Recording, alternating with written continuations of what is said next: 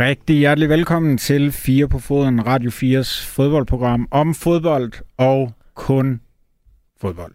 I hvert fald rigtig langt hen ad vejen. Den har jeg stjålet fra en anden podcast, den uh, lille sætning. Vi uh, skal bevæge os uh, rundt omkring i fodbold-Europa i den her øh, første time og tage os af alt det, der også foregår ude, uden for banen. Det er jo det, vi synes er ret spændende. I løbet af den næste times tid, der skal du med på Camp Nou og øh, til verdens største kvindekamp, El Clasico for kvinderne i Champions Leagues kvartfinale, hvor der blev sat øh, rekord med over 90.000 tilskuere. Vi skal også øh, snakke lidt om åbenheden i de danske Superliga-klubber med særlig fokus på AGF. Vi får øh, Søren Højlund, der er pressechef i AGF med, og øh, samt øh, journalist Claus Elund fra Ekstrabladet til at snakke lidt om, hvordan de gør tingene i AGF, hvad der kunne gøres bedre, om vi savner de gode gamle dage, hvor at journalisterne drak øl i omklædningsrummet med spillerne. Vi siger også velkommen til Fremad Amars nye ejer. Velkommen Energi hedder det. Og øh, det er timen, den næste times tid. Hvis du har lyst til at lege med på sms'en, så øh, kan du altid sende en øh, besked herind til øh, mig i studiet.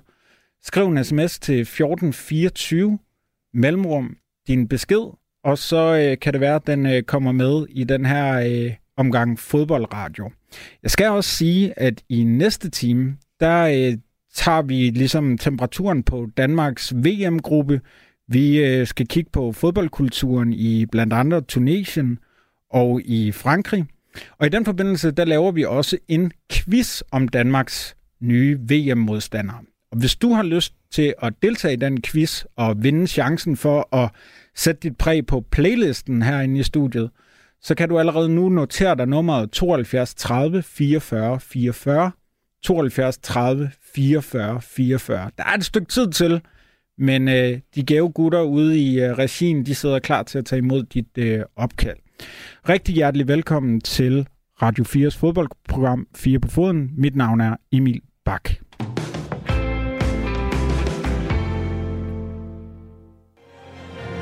A new chapter to in the history of these two famous clubs.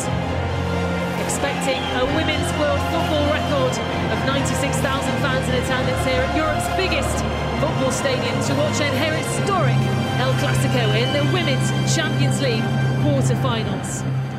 Ja, så bliver det næsten ikke mere storladen. Sådan lød det i onsdags, da kvindernes El Clasico løb over staben i Champions Leagues kvartfinale på Barcelonas hjemmebane Camp Nou.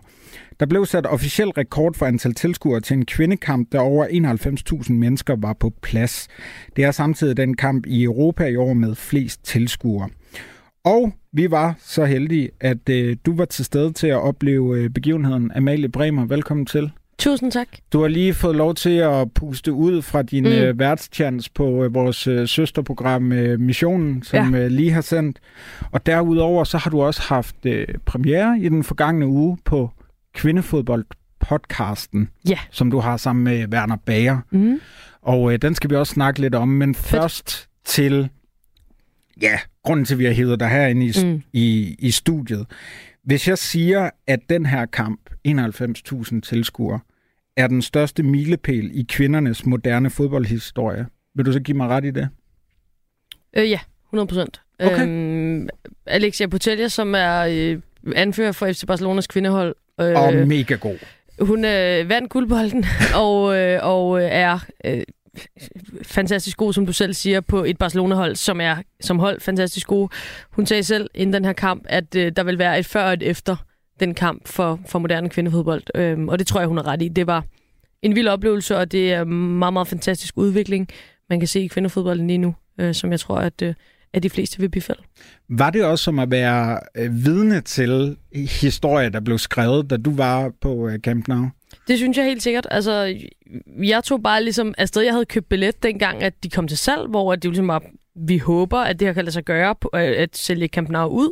Og der købte jeg en billet, øh, det er jo mange, mange måneder siden, og købte bare en billet til mig selv, og tænkte, jeg vil i hvert fald have muligheden for at tage afsted, når tiden kommer, hvis det er for ikke at gå glip af det her. Og så gik der egentlig lang tid, hvor jeg sådan, havde det lidt, øh, lidt i baghovedet, og da tiden så nærmede sig, jamen, så, så var det kun et par uger inden, så fik jeg så købt min flybillet og, og hotel og så videre. Så driblede jeg bare afsted for mig selv, og kendte selvfølgelig nogle andre, der også skulle være dernede og så videre. Men det var egentlig bare sådan, jeg sad også alene på stadion, og det gør man jo ikke altid, det, det gør jeg meget sjældent, når jeg ender til fodbold. Så jeg havde også lidt mere mulighed for sådan at suge alle indtrykkene til mig. Og det var, det var virkelig, virkelig en stor oplevelse.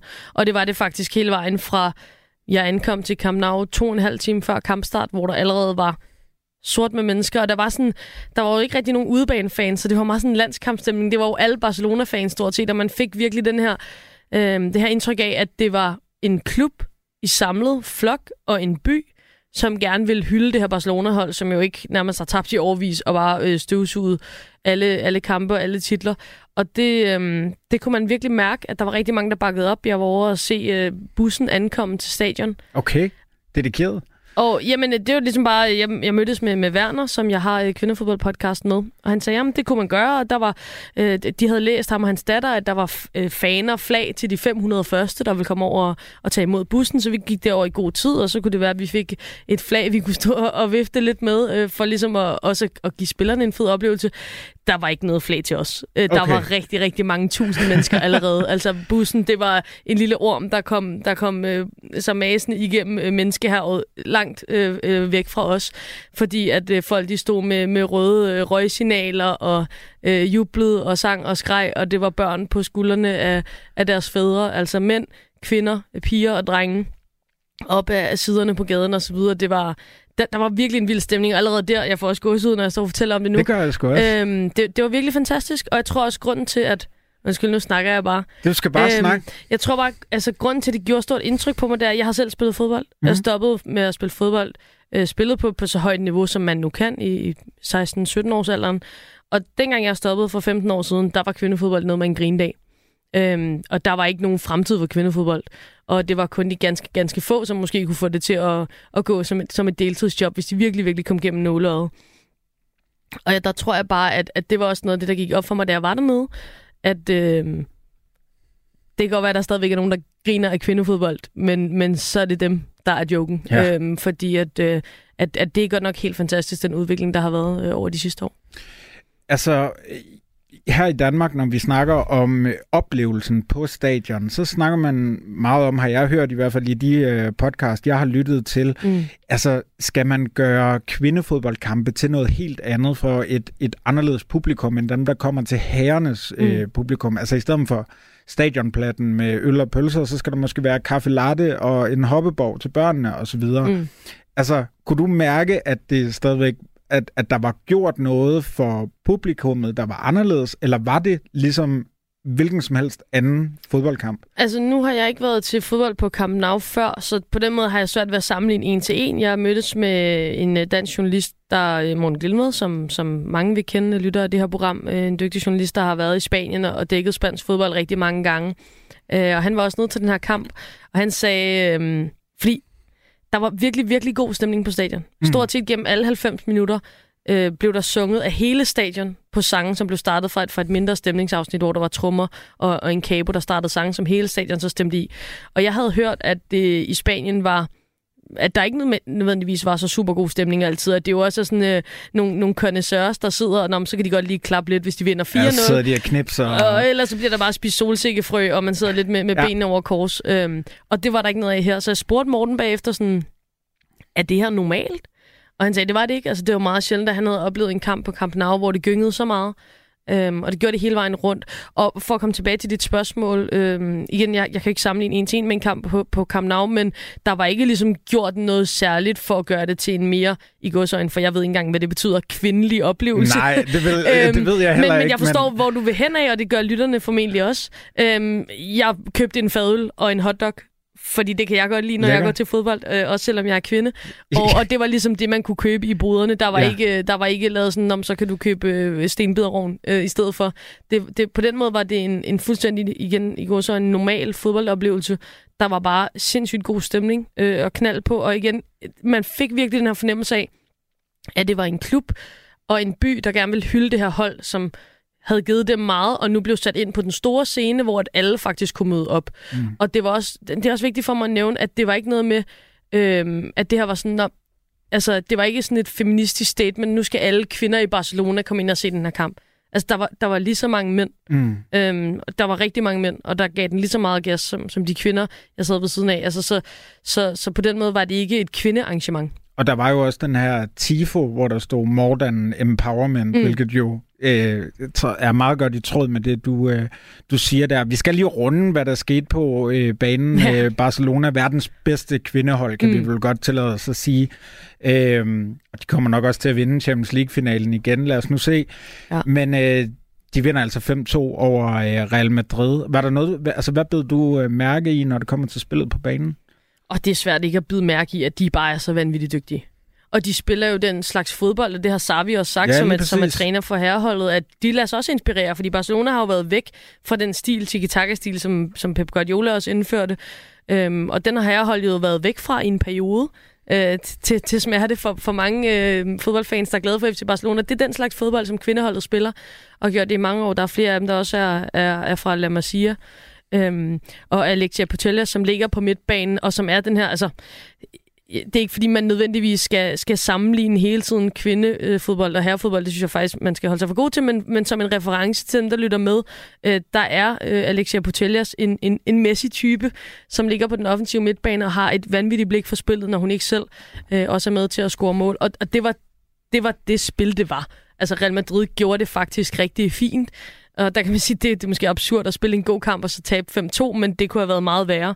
De havde ikke bolden særlig meget, og så havde de nogle kontraangreb, men ellers så er det altså Barcelona, der kører den rundt. De har Øh, en, en, øh, en, øh, et par skandinaver, både en, øh, en svensker, Fridolina Rolfø, som har klaret det virkelig, virkelig godt, og så har de Karoline Graham Hansen på den anden side, som måske er verdens bedste kvindelige dribler.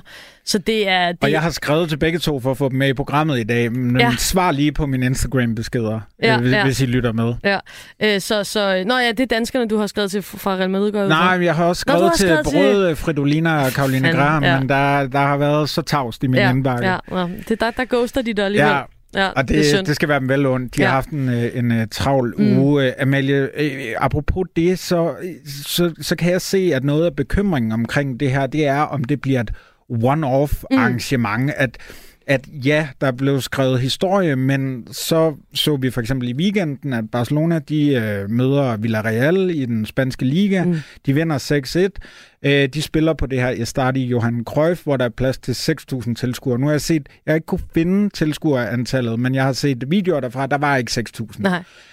Altså, hvad, hvad skal der til, før at den her kamp med 92.000 tilskuere bliver mere end bare en milepæl, og så er vi videre. Ja, ja men helt klart. Og det, og det er et rigtig godt spørgsmål, og hvis jeg havde svaret på det, så, så tror jeg, jeg havde siddet på højt på strå i en eller anden øh, kvindefodboldklub eller i en marketingafdeling et eller andet sted.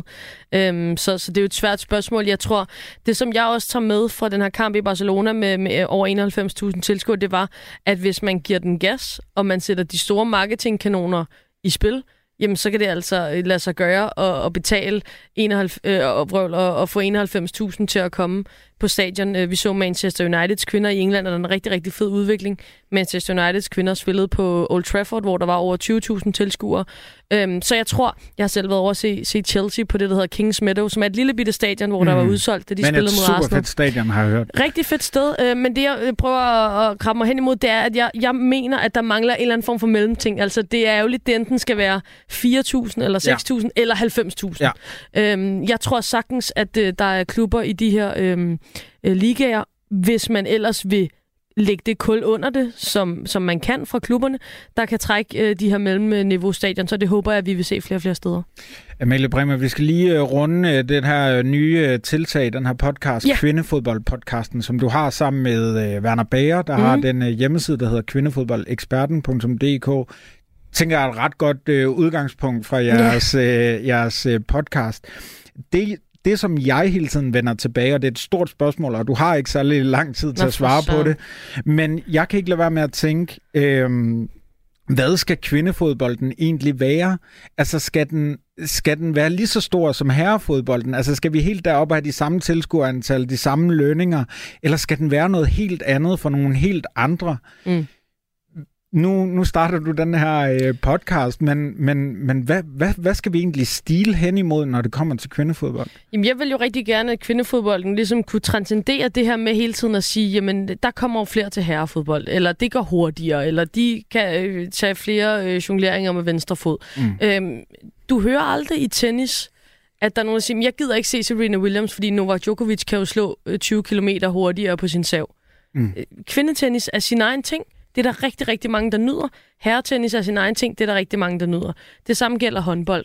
Og der er en eller anden, og jeg ved ikke, øh, hvor, hvor søren det kommer fra, men der er en eller anden ærgerlig tendens til, at i fodbold, så skal det hele tiden sammenlignes, og det skal hele tiden være sådan, at fordi kvinderne så ikke løber lige så hurtigt eller lige så stærke, jamen så er det ikke noget, man gider at se. Øh, for mig at se, er det to forskellige ting, og der er forskellige aspekter, jeg nyder ved både kvindefodbold og herrefodbold, og det er jeg sikker på, at der er rigtig mange, der vil få øjnene op for, hvis de ellers gad og gav det en chance, og ikke bare læne sig tilbage og sagde, at det er kvinder, og så gider. Jamen, altså, amen. Øh, herfra, og øh, din øh, nye øh, fodboldpodcast, kvindefodboldpodcasten, ja. den ligger ude øh, i iTunes... Øh, Spotify, der hvor man lytter til sin øh, podcast. Og øh, det er noget med, at der er en, øh, også en, en tur til kvindelandsholdet. Det er der nemlig. Jeg er glad for, at vi lige fik tid til det. Vi har jo på mit program Missionen, som du nævnte, øh, en, øh, startet en fanklub for kvindelandsholdet i fodbold, for det fandtes ikke for, øh, for ganske få måneder siden, og der er 3.000 medlemmer inde på Facebook, og vi laver en tur det gør vi, det har vi gjort hver gang her de sidste gange, når der har været landskamp. De har jo hjemmebane i Viborg, kvindelandsholdet. Så vi laver en bustur fra København til Viborg, og man kan melde sig til. Det er ganske gratis i samarbejde med, med DBU og landsholdsrejser. Og det er altså inde på, på fanklubben for kvindelandsholdet i fodbold på Facebook. Der er en gruppe, hvor man bare kan gå ind og skrive sig til, eller man kan finde det på, på Twitter, eller på, ja, hvor man nu øh, søger. Så der kan man altså komme med helt gratis, og det er den 12. april, og øh, der vil jeg sige, nu snakker jeg lige om historie i Barcelona. Det bliver også en historisk kamp, fordi øh, den 12. april, hvor Danmark spiller mod Azerbaijan i Viborg, det er første gang nogensinde, at der kommer til at være et stemningsafsnit til uh. en kvindelandskamp i Danmark, øh, som fanklubben har fået stablet på benene. Og der kommer du til at stå? Jeg kommer til at stå med megafon, og producer Esben har, har trummen i gang og så videre, så, uh. så der bliver fuld knald på. Så ved jeg ikke, om jeg tør at tage med. Jo, det, for søren. Det, okay. det er noget af det andet kvindefodbold kan. Der er, der er altid god stemning. Og der er plads til alle. Det er der i hvert fald. Amalie Bremer, øh, vært på øh, missionen og øh, kvindefodboldpodcasten. Tusind tak, fordi du var her til at fortælle lidt om El Clasico og den her nye rekord med altså 92.000 mennesker på Camp Nou. Tak fordi jeg måtte, Emil.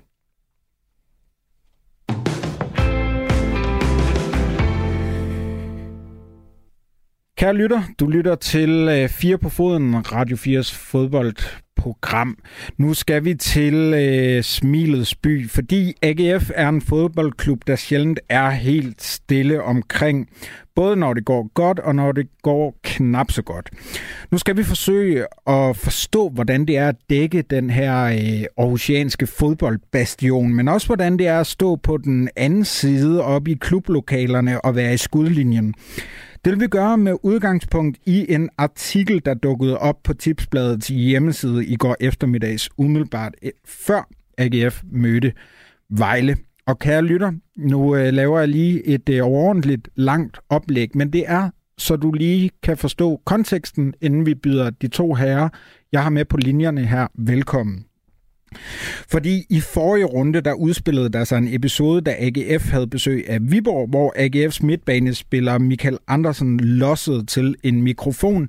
Det gav ham en regning på 20.000 kroner. Det er nu nok AGF, der kommer til at betale den. I forbindelse med gårdsdagens kamp imod Vejle ville rettighedshaveren TV3 Sport gerne have lavet et interview med Andersen om episoden. Det lå sig dog ikke gøre. I føromtalte artikel i Tipsbladet, der er TV3's kommentator Daniel Ortved så citeret for følgende. Der er mange elementer i det her raseri, som vi sjældent ser for den her ellers gemytlige unge mand fra Harlev lidt uden for Aarhus. Men han var helt oppe og støde. Det ville vi gerne have talt med ham om, siger han og fortsætter. Det kunne vi ikke få lov til, uanset hvor meget vi har snoet og vredet os og gjort plads til ham i udsendelsen, så ville han ikke komme ned og tale med os om den her episode. AGF ville ikke tillade det. Nu er det så endelig på tide, at jeg byder velkommen til AGF's kommunikationschef Søren Højlund Carlsen, der er med os på en linje fra Aarhus. Velkommen til Fire på Foden, Søren. Tak for det. Dejligt, du kunne være med. Øh, hvis vi lige starter med, med hvad der er op og ned i op og ned. Øh, altså, hvad, hvad sker der i den her sag? Har I givet Andersen øh, mundkurv på? Nej, der er ingen sag, og, og jeg tror også, at den her er, er, er et udtryk for noget, som vi ser en tendens til, nemlig en trang til at gøre en sag ud af ingenting. Der sker det, at vi informerer TV3-sport om, at Michael han ønsker ikke at deltage i et interview om det her emne. Dels så er han mentalt videre for den her situation, og dels så er han jo heller ikke i kamptruppen. Øh, det bakker vi op om, og så er den ikke så meget længere. Så det var sådan en praktisk information, som tv får i forbindelse med deres arbejde med at planlægge kampen i går.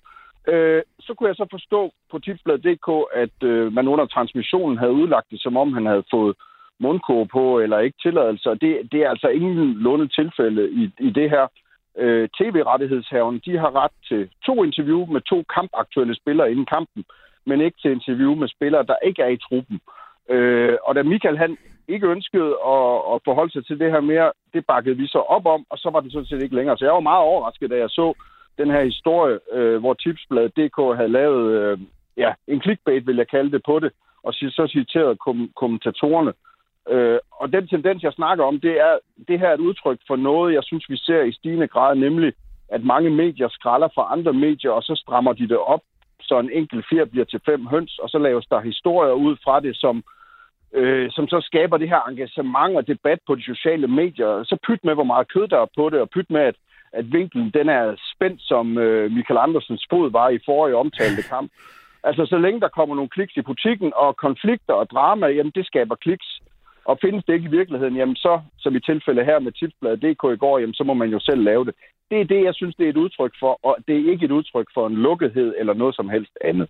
Helt øh, øh færre, øh, Søren, og vi kommer også til at, at, at runde øh, mediernes øh, øh, tricks, øh, hvad, hvad det her angår.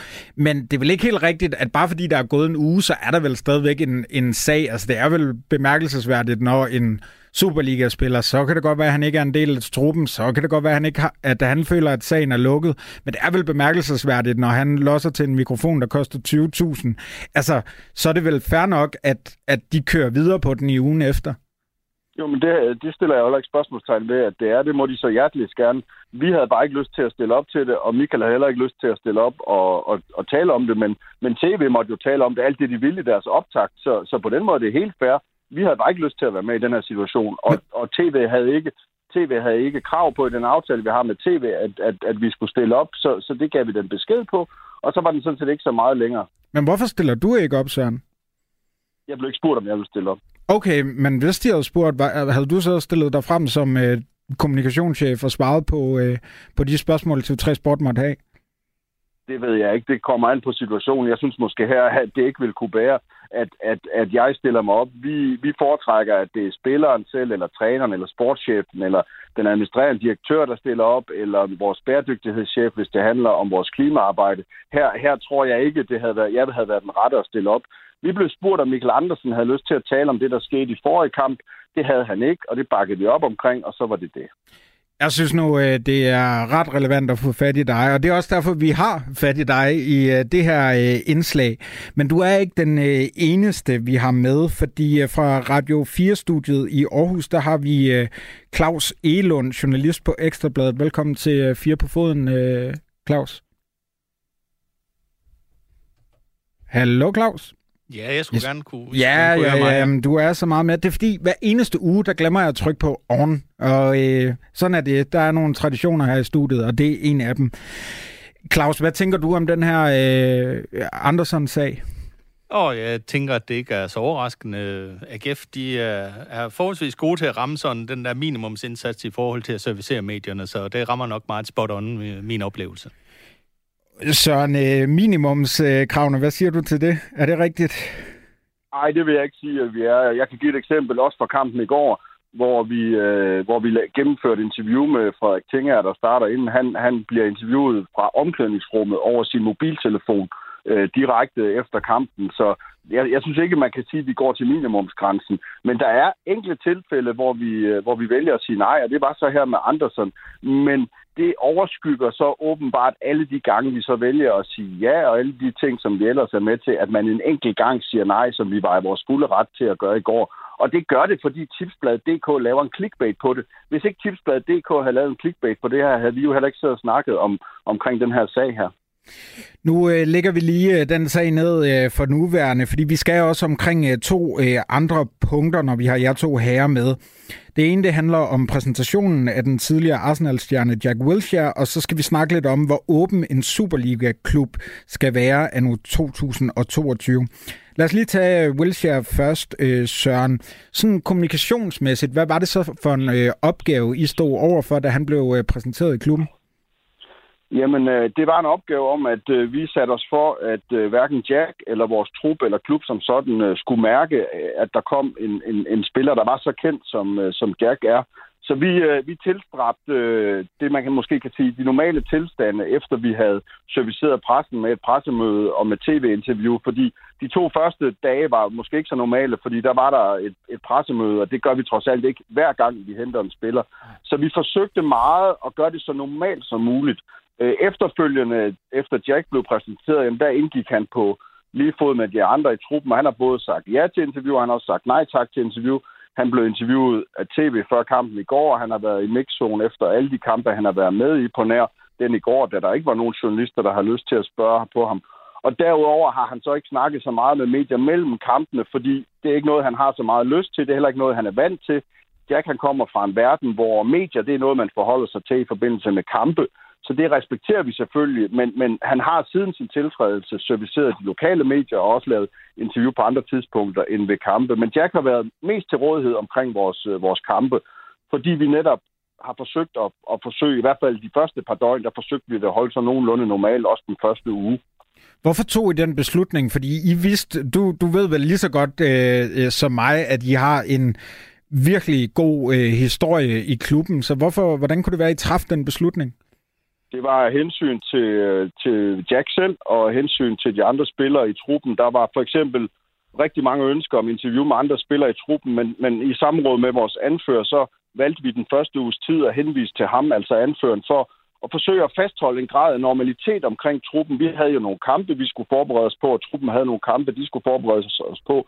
Så det vigtigste for os, det var, at vores truppe og vores fodboldspillere, de ikke oplevede det her som en stor forstyrrelse så de kunne arbejde videre med deres opgaver. Og så tog vi os af alt det hul om hej, der var omkring.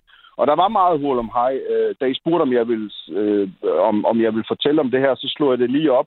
Og på de første 48 timer var der 480 omtaler af Jack Wilshere AGF i de danske medier.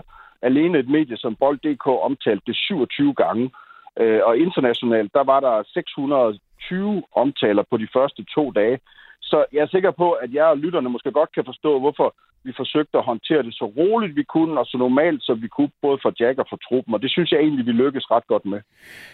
Claus øh, Elund fra øh, Ekstrabladet, som øh, skrivende journalist for mediet Ekstrabladet, altså, og ikke rettighedshaver, som eksempelvis øh, TV3 Sport, der har tv-rettighederne.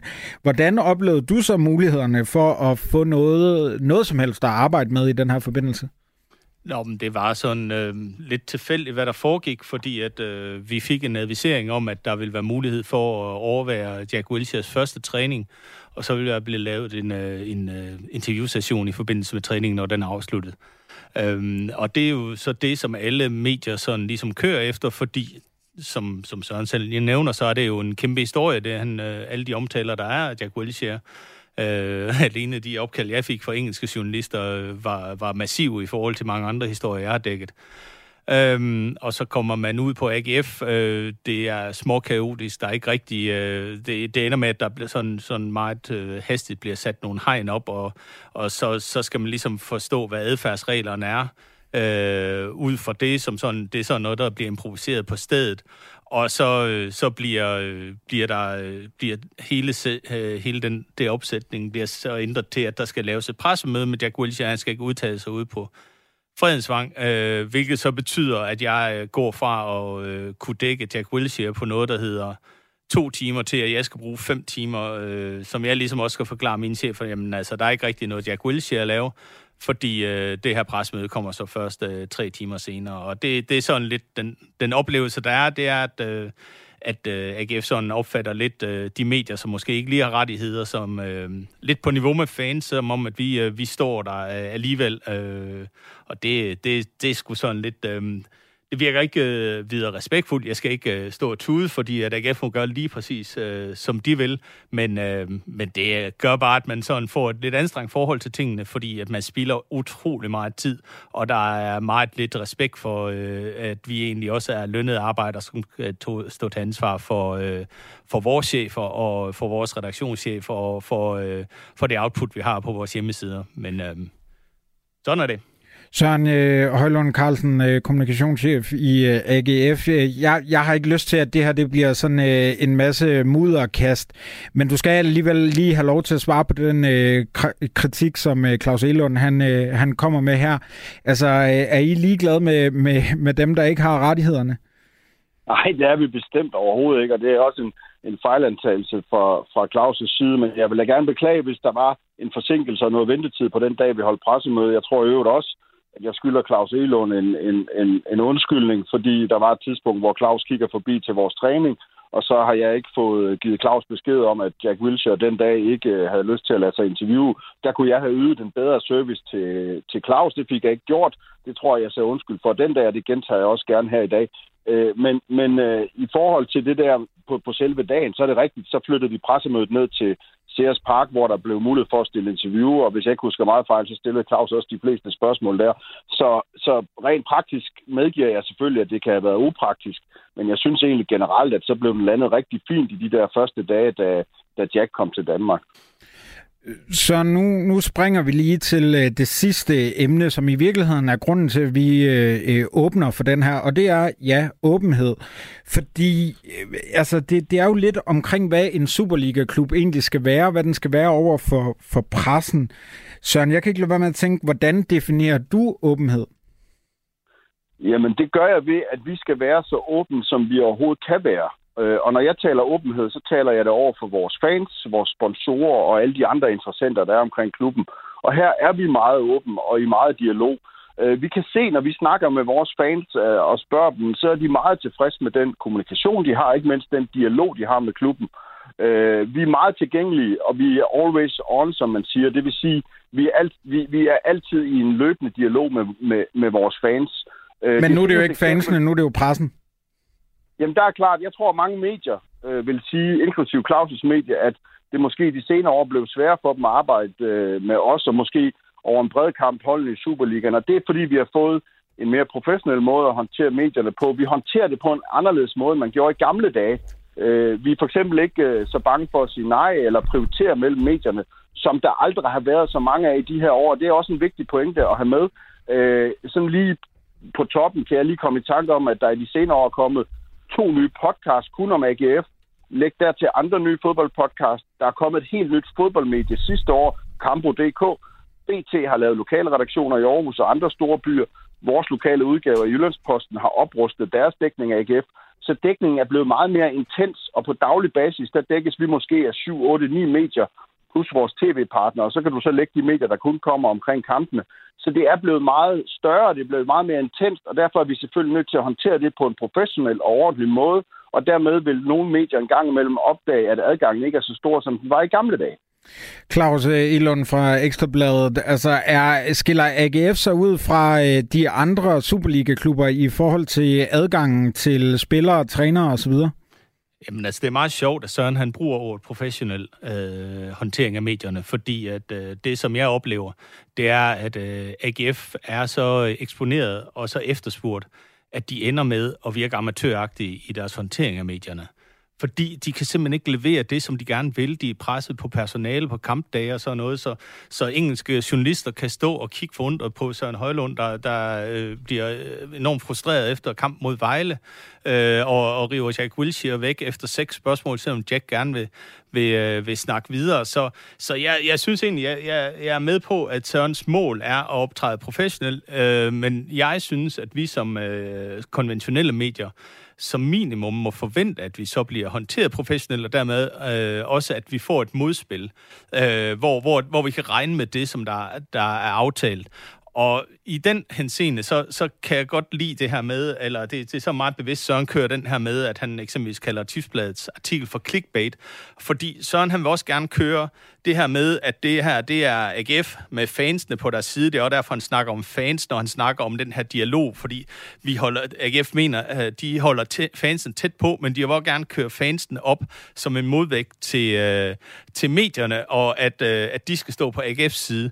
Det her, det handler så også bare om, at alle de her podcasts, som gerne vil dække AGF og sådan noget, alle de restriktioner, som, som de konventionelle medier møder, kommer de her fanpodcasts, og hvad der ellers er fanmedier, og det her fanengagement også til at ramme støde hovedet mod en mur omkring. Og det vil sige, så ender de, de et eller andet sted med at have støttet en udvikling, som ikke er deres interesse på sigt. Søren øh, Højlund Carlsen, du får det sidste ord i den her øh, omgang. Claus Elund, han, øh, han siger, at intentionerne er, er gode, men det ender med at fremstå amatøragtigt, måske fordi I ikke har et stort nok pressekorps. Hvad siger Ej, du til altså, den kritik? Jeg vil, ikke, jamen det, jeg vil ikke kommentere på det nede i Vejle. Der skete nogle ting i forhold til mixzone, som ikke var korrekt håndteret af, af, af, af Vejle Boldklub, og det var helt konkret dernede. Men i forhold til det med fanpodcast og den slags ting, så kan jeg fuldstændig afvise det. Ved det seneste eksempel, det er, at der er startet en ny fanpodcast her i, i Aarhus, der hedder øh, Lyden af AGF. Den understøtter vi ved, at de låner lokaler hos os. De låner også udstyr fra tid til anden. Uden vi overhovedet blander os i, hvad de beskæftiger sig med, så stiller vi rammerne til rådighed for, at de kan drive en fandrevet podcast. Så, så, så det kan jeg blankt afvise. Og grunden til, at jeg nævner podcast, er jo blot, at det er et af de flere nye medier, som er kommet til de senere år, hvor der altså er flere medier end nogensinde før, der beskæftiger sig både med AGF og med 3F Superliga. Det synes jeg er virkelig øh, prisværdigt, øh, Søren, at de gør det, men i forhold til så alle de andre øh, journalister, som jo også har øh, spalter, der skal udfyldes, og øh, øh tid der skal, der skal brændes af, altså øh, har, har I for travlt? Altså skulle, skulle I anerkende, at I er en større klub, og så ansætte nogle flere pressemedarbejdere? jeg vil altid gerne have flere hænder, ingen tvivl om det. Men det har ikke noget med det at gøre. Det har noget at gøre med, at vi i modsætning til for 5, 10, 15 år siden øh, nu øh, håndterer det på en lidt anden måde. Vi har strammet tøjleren en smule. Vi gør det på forskellige vis, øh, som, som man ikke gjorde før i tiden, netop fordi presset efterhånden er så stort, at vi er nødt til at gøre det på, på en anden og mere koordinerende måde. Så, så det handler ikke om hænder, det handler om den tilgang, vi har til det, og der forsøger vi da at gøre på, på den måde, som vi nogle gange synes er bedst for, for AGF. Og det er der så en gang imellem nogle af de konventionelle medier, som oplever, at det gør, at deres adgang er begrænset. Og det er den også blevet i de senere år, men det er der altså gode årsager til. Det, øh, som et øh, medie, så kan jeg jo kun sige, at jeg, jeg synes, den her øh, diskussion er spændende, og vi nåede slet ikke nok om, øh, om øh, krænken. Det er klart, at der er sket øh, mange ting de seneste år, som vi skal debattere ved en anden lejlighed. Claus Elund fra øh, Ekstrabladet, tusind tak, fordi du var med her. Det var så let. Og Søren Højlund Carlsen, kommunikationschef i AGF. Også tak, fordi at du trods alt vil øh, stille op her i, øh, i, i programmet. Selv tak, vi stiller altid gerne op. Vi er dem, de andre ikke må lege med. Vi er det dårlige selskab. Vi har en svag fantasi. Bedre godt, at vi blev født, før bolden den blev fri. Ja, det her det betyder jo, at vi skal til Fremad Amager, hvor de spiller Kim Larsens øh, klassiker via dem, de andre ikke må lege med. I Fremad Amager, der er der kommet, øh, der har de fået nye legekammerater, øh, fordi at øh, de helt store smil var fundet frem i fredags, da klubben havde gratis entré til kampen mod Jammerbugt FC i anledning af, at klubben har fundet en ny ejer. Hvis vi lige tager øh, historien kort, så er det tredje gang på fem år, at ejerskabet af Fremad Amager skifter hænder. I 2018 var ejeren en russisk milliardærsøn ved navn Anton Sengarevich, der flyttede nogle af de bedste spillere fra Fremad Amager til en bulgarsk fodboldklub, han også ejede. Efter ham, der overtog øh, to amerikanske ejere. Det var Joshua Wallace og Richard Finger, der begge tidligere har siddet fængslet for bedrageri, men de er altså nu, tror jeg, man kan sige heldigvis, fortid i klubben. Jeg vil gerne lige spille mit yndlings lydklip fra øh, Fire på Foden. Det stammer fra øh, vinter, hvor øh, mine kollegaer havde øh, fat i Allan Ravn. De havde øh, googlet Joshua Wallace. Det havde Allan Ravn ikke rigtigt. Men, men du, du har ikke engang lavet Google-søgningen på noget tidspunkt på den mand, der er ved at købe den fodboldklub, du er direktør for? Jeg laver Google-søgningen på ham, men jeg vil sige sådan her, jeg er ikke særlig dygtig til det. Jeg, jeg husker det som om, det er nummer 4 på listen, når man søger. Det er et retsdokument fra U.S. Attorney Southern District i New York, om at han er... Jeg tror, du har ret i. Jeg tror, du har ret i. Det, det ligger alligevel et nyt niveau på, at ikke at være særlig dygtig til at google eller noget. Ja, det må man sige. Og det er i hvert fald heller ikke nogen øh, særlig... Øh, det var ikke nogen særlig hyggelig dag at få smidt den i hovedet, vil jeg sige. Og efterfølgende så øh, er der så sket det, at øh, der i den forgangne måned virkelig har været lavvande i den amerikanske pengetank, og lønnen til spillere og personale har flere gange lavet ventet på sig. Men nu er der en ny økonomisk redningskrans på spil i Sundby Idrætspark, og det er Energiselskabet Velkommen AS. Og derfor kan jeg nu meget passende byde velkommen til dig, Lars Hein. Du er direktør i selskabet, som ejer Fremad Amager Elite, og er samtidig en del af Velkommen. Velkommen til. Takker. Hvorfor... Øh, ej, jeg vil gerne lige spørge dig, fordi du lyttede med på det her øh, ja. klip. Øh, hvad tænker du, når Allan Ravn siger, at, øh, at han måske ikke lige fik lavet den helt store øh, Google-søgning? Er den blevet lavet på jer? Altså, man skal jo nok passe på, hvad man, i, hvad man i virkeligheden siger i den forbindelse, fordi øh, jeg er ikke helt sikker på, at Allan har haft så meget at sige i forbindelse med et tidligere salg. Det er jo sådan, at når man skifter en klub, så er det jo ejeren af klubben, der bestemmer, hvem han vil sælge til. Og det har nok været tilfældet her, antager jeg, uden jeg ved det. Ja, der har jo også været en, en proces, hvor man ligesom har, øh, bestyrelsen har skulle godkende en, øh, en, øh, ny ejer, og derfor ved jeg også, at øh, Allan Ravn har været inde i den her beslutningsproces. Det lader vi lige ligge øh, for nu. Øh, hvorfor har I valgt i, øh, i Velkommen at investere øh, tid og penge i øh, Fremad Amager? Øhm, du kan sige, at det der egentlig nok er sådan grundlaget for, at vi har gjort, det er, at vi har været derude siden 2020, har været sponsor i Fremad Amager. Vi har været glade for klubben. Vi har haft øh, mega gode dialoger med, øh, med de forskellige medarbejdere derude. Vi har haft en særdeles god dialog med Allan faktisk gennem hele forløbet. Og de havde jo så sådan set afsat klubben, fundet nogle ejere, som så sprang i målet i 13. time, hvor vi tænkte, at det synes vi var sundt, og vi ville gerne være med til at prøve at redde det og gøre noget lokalt. Altså, øh, I lyder jo som de rene, barmhjertige øh, uh, samaritaner, men det lyder måske også en lille smule som om, at I ikke havde planer om det, og den her mulighed så er opstået lidt hurtigt. Jeg vil sige det på den måde, at vi har kigget på det i ret lang tid sammen med Allan. Når jeg siger ret lang tid, en 6-9 måneder, for at se, hvordan man kunne få det til at lykkes. Det er ikke nogen hemmelighed, at vi ikke er øh, særlig sportsinteresserede. Det kan jeg godt afsløre. Ingen af os i virkeligheden. Det er jo fair nok. Og, og i den Eller, det ved jeg ikke, om det er. og i den forbindelse kan det måske være lidt specielt, at vi, at vi alligevel gerne vil prøve at gå ind og redde det. Men det vi egentlig tror på er rigtig meget øh, det lokale, men vi tror faktisk også, at man kan lave en ret fin klub. Vi tror dog, at man skal støtte det op omkring erhvervsnetværk og bruge den tese til at få skabt noget sund økonomi og få noget ro på og noget stabilitet.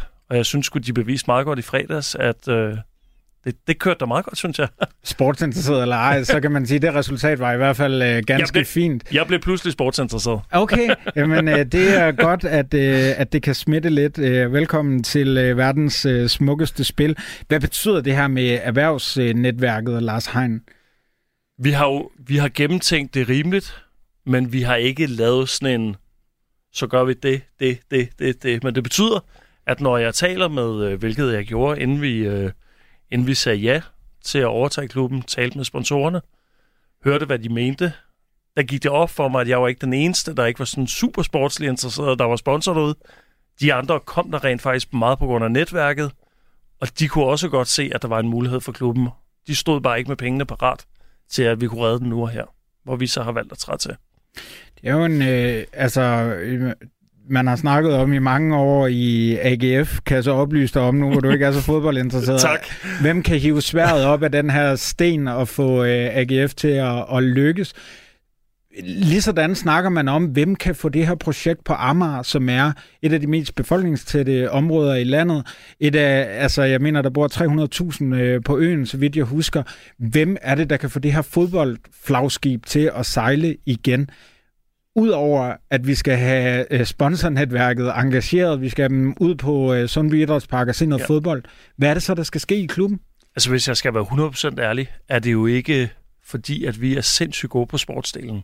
Der, hvor vi nok er sådan rimelig dygtige, mener vi selv, er på den menneskelige del og den øh, psykologiske del, som jeg tror, når vi kigger på, hvordan vi driver vores egen forretninger, det jeg har lavet før i min Viasat-tid, er det jo rigtig, rigtig meget sammenligneligt med sport, og specielt sammenlignet med fodbold, at det er en holdsport. Så vi ønsker egentlig at fokusere meget på, på at skabe en teamspirit, skabe noget holdånd, skabe noget sammenhold, skabe noget ro og noget tro på, at at man får sin løn til tiden, at man kan gå ud og spille en kamp og ikke tænke, jeg ved om det er min sidste kamp, jeg nogensinde har spillet, fordi næste gang er de måske konkurs. Og det ønsker vi at bidrage meget til, udover at prøve at se på netværk, om vi kan skabe noget ro. Lars Hein, vil du øh, garantere, at så længe I er i klubben, så bliver der udbetalt løn til tiden? Øh, garanti er nok en stor ting, fordi men taler vi øh, sådan inden for de næste årrække? Ja. Okay. Vi er ikke gået ind i det fordi at vi tænker, uh, nu prøver vi lige lidt, ligesom jeg lidt føler, uden at tale dårligt om amerikanerne, at de har fået lidt en lotto og så håbede der er nogle andre, der drev det for dem. Det har vi ikke troet på. Okay. Så vi har også forudsat, at vi vil faktisk gerne have været sponsor derude. Men en af vores krav i forbindelse med sponsoratet, det var, at vi fik en form for ejerandel, hvor vi kunne sidde med i bestyrelsen, så vi kunne sikre, at der ikke blev lavet dumme ting. Og jeg tror ikke, de dumme ting var i fra Amager. Jeg tror mere, de dumme ting var ejerne bag. Hvad er det for nogle dumme ting? Jamen, at man ikke sikrer, at der er kapital nok til at udbetale lønninger, at man køber eller dikterer indkøbt en dyr spiller, som man godt ved allerede, når man køber af ham, at hvordan skal vi betale løn, fordi det er langt over vores niveau.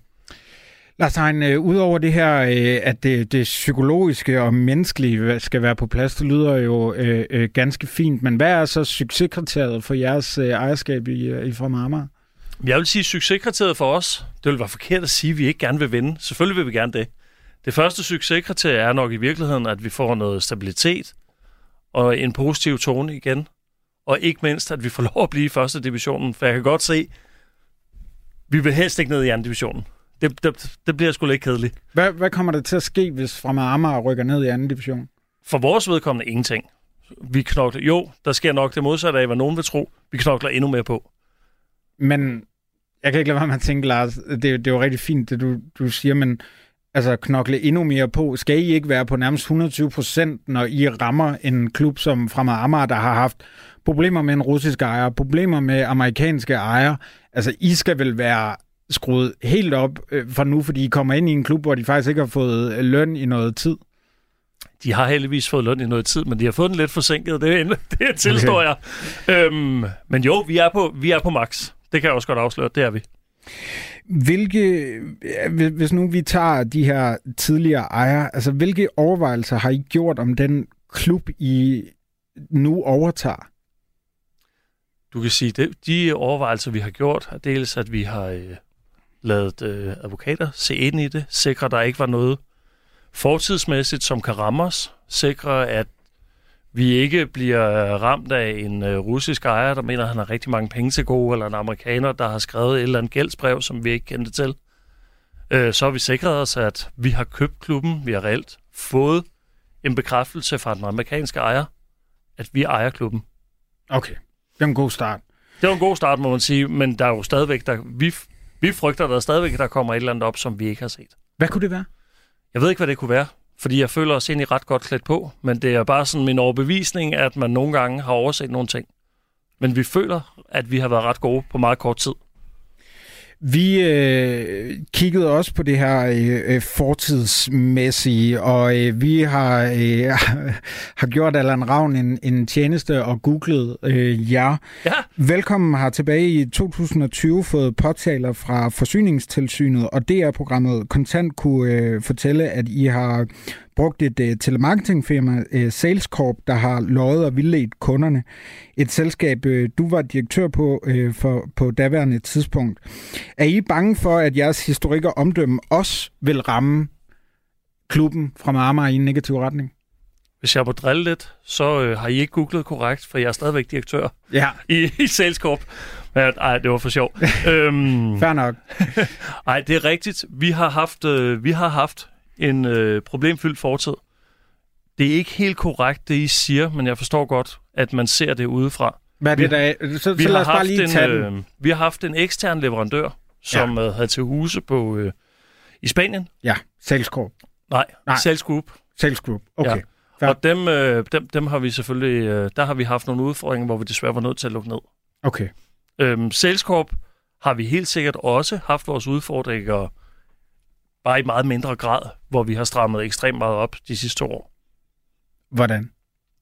Øh, dels så lytter vi alle salg, der bliver lavet. Det vil sige, at der er en obligatorisk afslutning, som svarer til en af fire side, som man læser op for kunderne, som køber af os, uanset om de ringer ind, eller vi ringer ud til dem.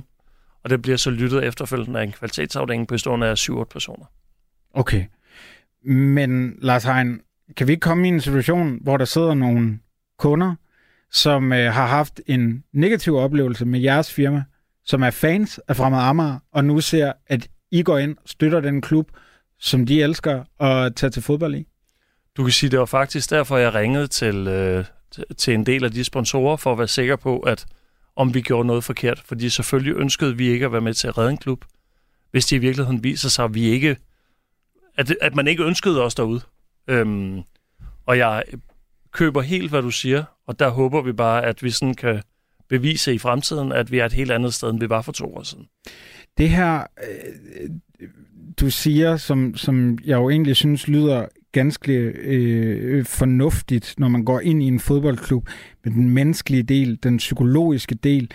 Når man så sammenholder det med, hvad I har på jeres, øh, lad os sige, øh, ja, jeres åndelige straffeattest, kan vi kalde det det? Mm. Altså, hvordan skal I overbevise øh, amerikanerne om, at øh, I har rent mel i posen, og I faktisk vil der, deres klub det bedste? Der tror jeg kun, at vi kan overbevise dem ved at blive ved med at, øh, at gøre de gode ting, og blive ved med at rette på de fejl, som vi kommer til at lave, for det er ingen tvivl om, vi er 180 mennesker, og vi vil komme til at lave fejl i fremtiden også. Der skulle bare gerne være meget få fejl, og vi skulle gerne rette dem hurtigt og korrigere dem og ringe og sige undskyld, eller give dem medlidenheds øh, opmærksomhed, i hvert fald til de kunder, det går ud over, som vi fejlhåndterer, hvis vi fejlhåndterer. Det her det er, er, er blevet præsenteret som noget langsigtet og en bæredygtig strategi for, for klubben. Også at I ligesom øh, er lokalt forankret i, mm. øh, øh, på Amager. Men øh, Velkommen har ejere i både Sverige, øh, det er jo så lige over sundet, og i Dubai. Altså, hvor lokalt er det? Øhm, du kan sige, for at, dykke, for at dykke ned i noget, i stedet for, for at være åben og ærlig, så det vi stiftede selskabet til mange, mange år tilbage i tiden. Der blev vi rådgivet af den daværende gruppe, der stiftede det til at stifte et selskab i Sverige. Okay, så det, har er, vi det. det, er, det kan du sige, det er Thomas og jeg, der ejer det selskab. Ja. Så den eneste, der ikke har med Danmark at gøre længere, af Magnus Køller. Men han er trods alt født på Bornholm og har, har, er opvokset på Bornholm og har boet i Aalborg i mange år. Men det er rigtigt, at han bor i Dubai nu. Jamen, altså, det, det er jo ikke, altså, jeg kan bare ikke lade være med at tænke, hvilket signal det sender til den ganske almindelige fra Amager-fan, at I har en Bornholmer i Dubai. Øhm, jeg synes jo ikke, det sender et, et grimt signal. Jeg ved, at Magnus han, øh, har danske selskaber. Han støtter rigtig meget iværksætteri. Øh, han støtter blandt andet os og små 50 andre. Så jeg synes faktisk, at øh, jeg synes faktisk, det har sin fine gang på jord. Thomas og mig har altid drevet selskab fra, fra øen siden 2007, så der er sådan en, det er lokalt forankret. Okay. Lars Hein, kommer vi til at se dig til alle øh, fra Marmars øh, hjemmekampe som en anden øh, Roman Abramovic siddende i presseboksen? Eller i...